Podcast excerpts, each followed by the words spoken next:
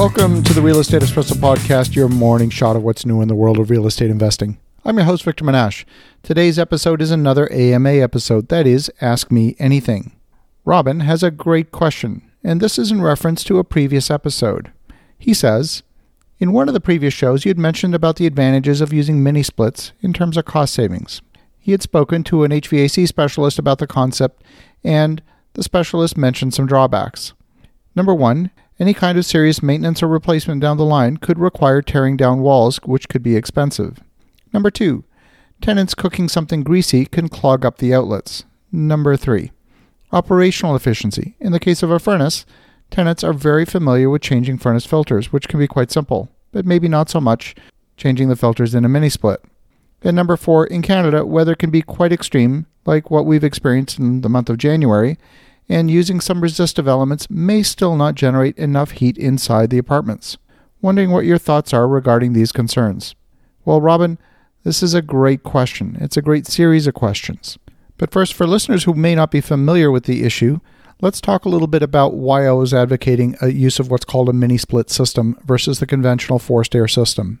With your conventional forced air system, you have to build in space for ducting. And if your ducting runs in line with your joists and your trusses, is no problem. They tuck nice and neatly into the ceiling. But anytime they need to cross laterally across the joists, you have no place to go. Since you can't cut through them, you have to go around the joist. That typically means building a bulkhead, some kind of supplementary framing to house that additional ducting. That means you're always going to have some kind of bulkhead somewhere in your house.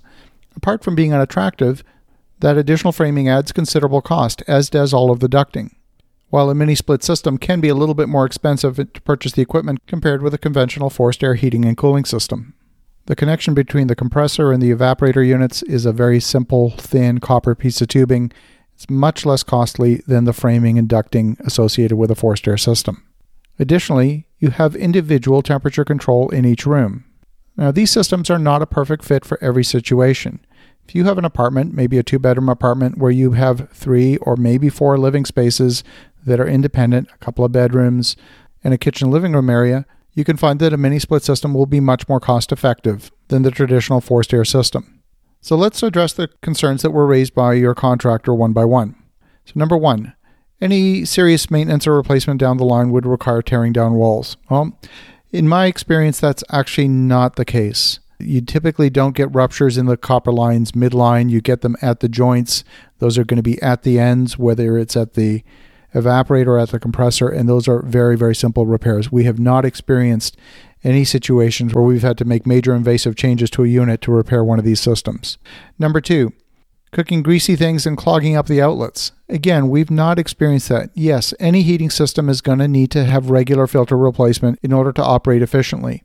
These are no different. If you have airborne particulates, they're going to get in the cold air return in a forced air system. They're going to clog up the heat exchanger in your furnace and air conditioning system in a forced air system as well if those particles are airborne.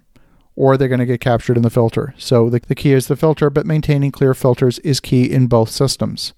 And then finally, in Canada, the weather can be quite extreme. Now, I'll have to tell you, we have not used the mini split systems for new construction in Canada. We've used them very extensively in many locations in the United States, including areas of cold climate. We've used them very extensively in Pennsylvania, where on average, it's not as cold as in Canada, but we do get cold days in Pennsylvania, just like you do in most of Canada's major cities. We have not received complaints from tenants that the heating systems have been inadequate. What we often do to supplement these systems is we do add resistive heaters, in particular in the bathrooms. That might be either an in floor system or a small radiant baseboard, simply to put a little bit of extra warmth in the bathrooms for those coldest winter days. So when people get out of the shower, they have a little bit of warmth to keep them warm when they get out of the shower. These systems really originated in Europe. They're used all over Europe. I see them used all over Asia as well. And it does get cold in Northern Europe.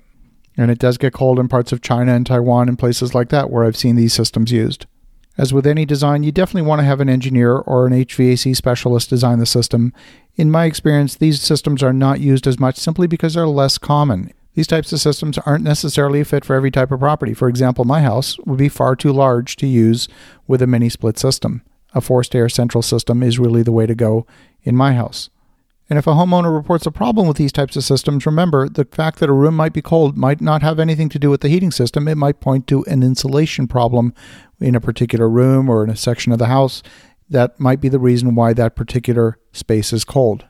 And the purpose behind suggesting solutions like this on the podcast isn't necessarily to advocate for any particular solution, it's simply to open the discussion to a wider range of possibilities. I want to thank you, Robin, for a great question.